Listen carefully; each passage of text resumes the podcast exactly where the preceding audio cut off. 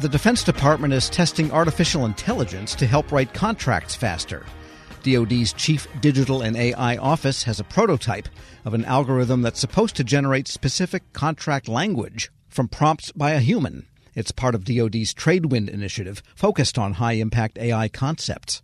For details, Federal News Network's Jory Heckman spoke with Tradewind execution lead Bonnie Evangelista. In my position, I'm focusing on high value tasks. As an example, in contracting, like we're asking questions like can an AI or can a bot write a contract? Like, is that possible? I'm not interested in automating a workflow that is not helping emerging technology get into the hands of soldiers faster. I'm more interested in can I speed up the entire process so that we can point, click, and buy? Is that even possible? Can vendors write proposals on their phones? Like, those are like big, bold statements, and those are the things that, like, from a practitioner's perspective in contracting, those are the things we're considering. It's not just about rudimentary tasks and even from a government perspective, I think there are some of us who are trying to go big and go bold, but it can be hard from a workforce perspective because I think it's hard to scale because of culture.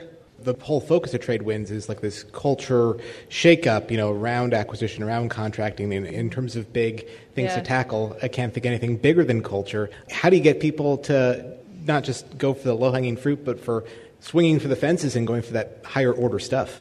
The approach we've taken under Tradewind is like when you go big, like you focus on the scoreboard because that's the only way people will believe that it's possible. And sometimes, at least from a contracting and acquisition perspective, people don't know what's possible. They're just living in their lanes and understanding what's possible based on their experience and their precedents or what people tell them are possible. So if no one's pushing the envelope, so that's what we try and do, we try and push the envelope until something breaks. And then when we think and we believe in a model, whether it's this is RPA and AI and modernization, so like we're working on a prototype. It's an AI powered contract writing capability. So we have a working prototype, whether it's that or it's like changing people's mindsets about how you can use acquisition authorities to go faster or to get a better end state for your user, things like that. We're trying it all because we want to go after the high value tasks. We're not going to settle for the low value stuff. We want to we want to see if we can break the mold and break the glass ceiling from an acquisition perspective. Bonnie, to circle back to the AI that's at some point the idea is that it's going to be capable of writing contracts or, or take on some of the tasks for the contracting officers of the world. The the DoD terminology is when we talk about all things AI, it's that human in the loop, right? That you know there's going to be some handoff to the flesh and blood person, and there's going to be some handoff to the bot or the AI. As you're building this up, how do you think of that human in the loop process? And, and at what point does the human take over, and at what point does the AI I would offer that when we're thinking about this problem, we're not necessarily trying to dictate the answer. We're identifying first and foremost pain points and challenges in the process, and then it's up to the developer to help us use the technology or adopt the technology in a way that allows it to either go faster, better, cheaper, all of the above because it's right now it's just we want speed to contract in my functional lane is extremely important and i think it's going to be a differentiator in whatever cyber wars are going to happen in the next couple few years and one of the things that we're focusing on is can the ai help practitioners or problem owners use cases mission because right now i'm kind of in a in a setting where we don't really have traditionally trained acquisition people who are trying to articulate problems to us. So, can we help them even articulate what the problem is? And that's where we started. And we have a, a working prototype. It's acqbot.com. Anybody can sign up and, and help us. Like, if you want to join the experiment, bring your use cases to us. You know, can we develop a problem statement, go zero to problem statement in under 60 minutes with the help of this tool?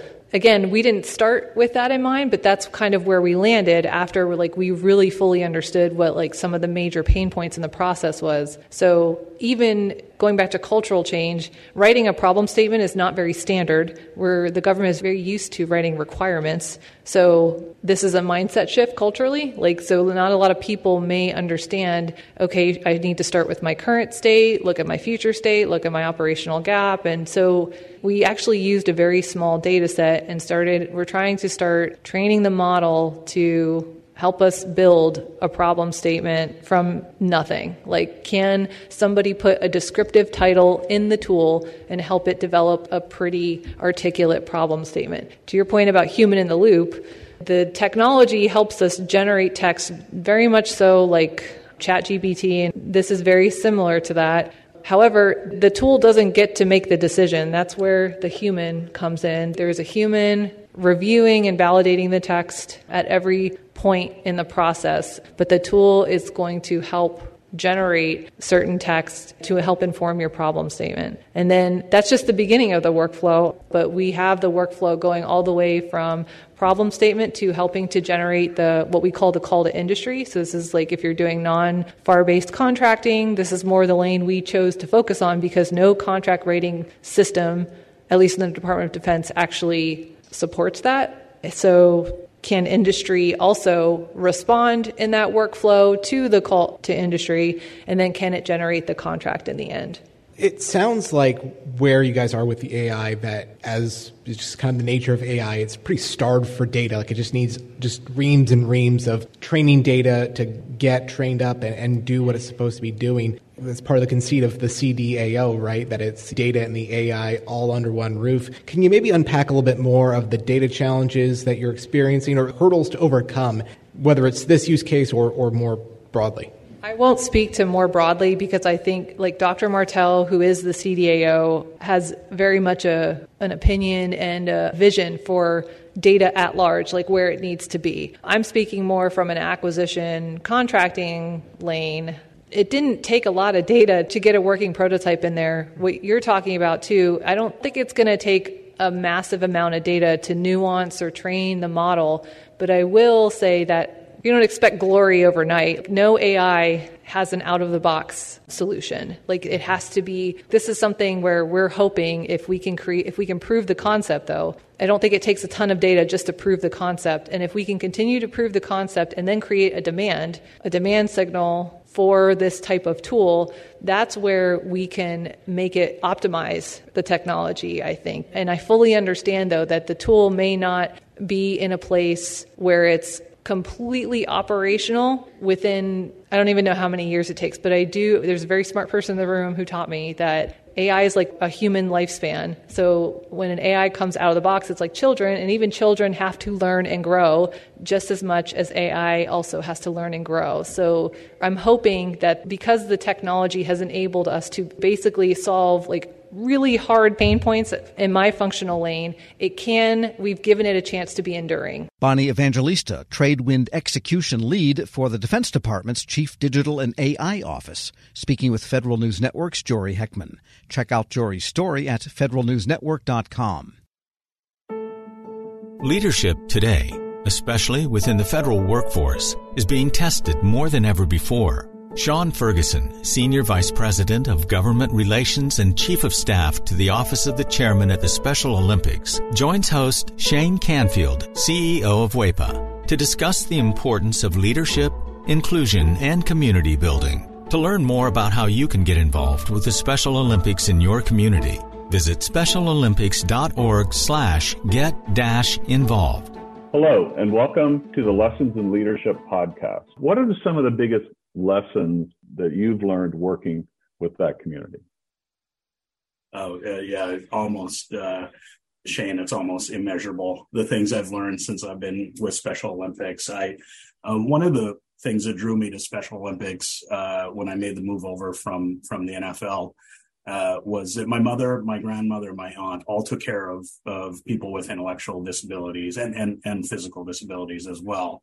So all of my life, I was uh, interacting and around um, usually usually young people, but also adults with disabilities and so I, I knew that I knew that work a bit. You know, they they basically were in d- direct care, and and I will say, and a obviously will say about my my family, my mother, my aunt, my grandmother, they're saints. Uh, but uh, the the men and women that do take care of people with uh, profound disabilities are are really, um, you know, we we can't do enough to salute them. Um, they're they're really heroes, and um, so I was I was drawn when I I and I just saw that you know Special Olympics was looking for someone, and I thought, well, you know, take a look at it and see, see you know, throw uh, send in my information, and lo and behold, I I, I get hired, and um, I learn uh, every day almost something from especially from our athletes. Uh, we're blessed to have a number of athletes that work here in our office in washington d.c and you know uh, terrell who who works in in our mailroom who comes by with packages and deliveries uh, if you're having a day that's you know getting away from you and you, you, coffee hasn't kicked in but terrell comes by always happy always enthused uh, has a has a good story like it can just turn a day around for you. And and and you think of i i you know often when he'll walk away i'll be like you know whatever was bothering me or whatever is you know stressing me out and come on you know like look at look at terrell like he he faces everything with optimism and and and I've seen that also in our uh, going to competitions in throughout the United States and globally. You see people who have had everything stacked against them. You know, their parents when they were born were often told this is a tragedy and you should you should you know send your this child away don't don't you know and kind of forget about them Get, turn them over to the state or or wherever and and you know that you know just kind of watch, watch your hands of it um, and and and in in these cases, the parents didn't do that, thankfully.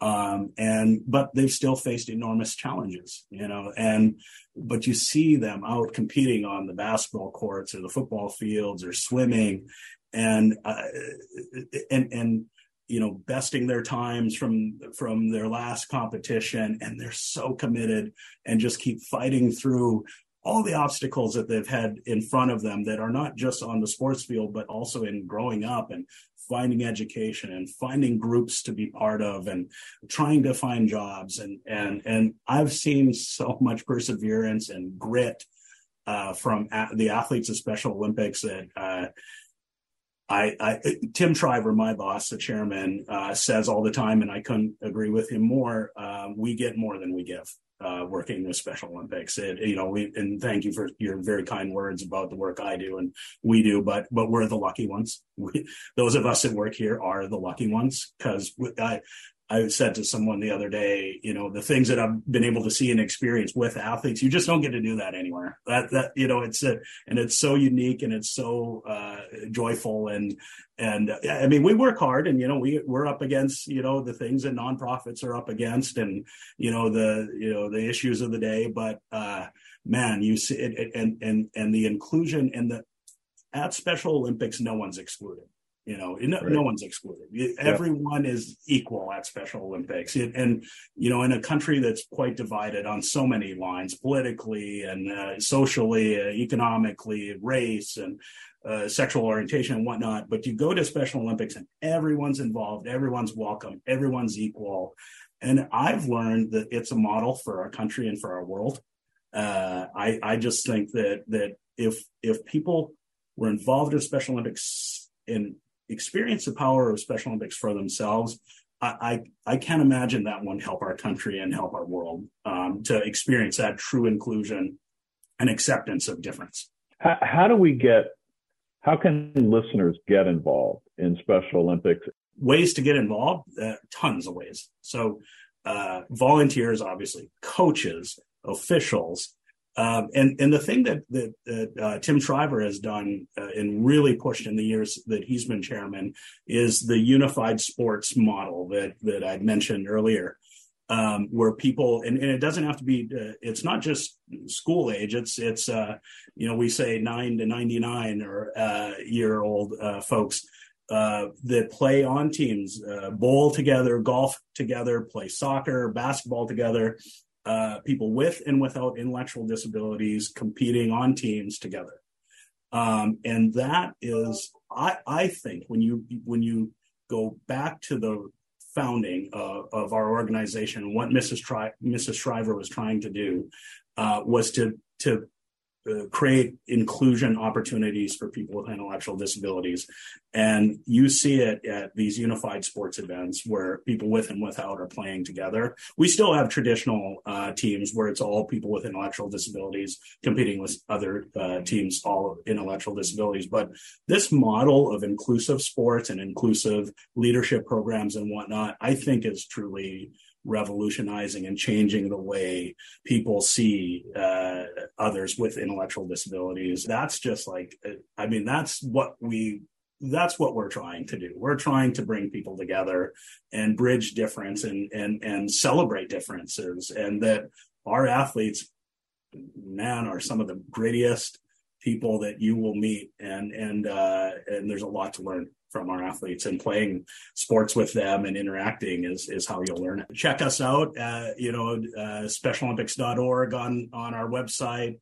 Uh, that will link you to your local program. You can follow through the, the clicks of how to get involved and where, what's closest to you. You'll enjoy it. I can promise you that. Well, thank you very much, Sean. And, and to everybody listening, I'm Shane Canfield, CEO of WEPA, and we'll, uh, talk to you next time on the Lessons in Leadership podcast.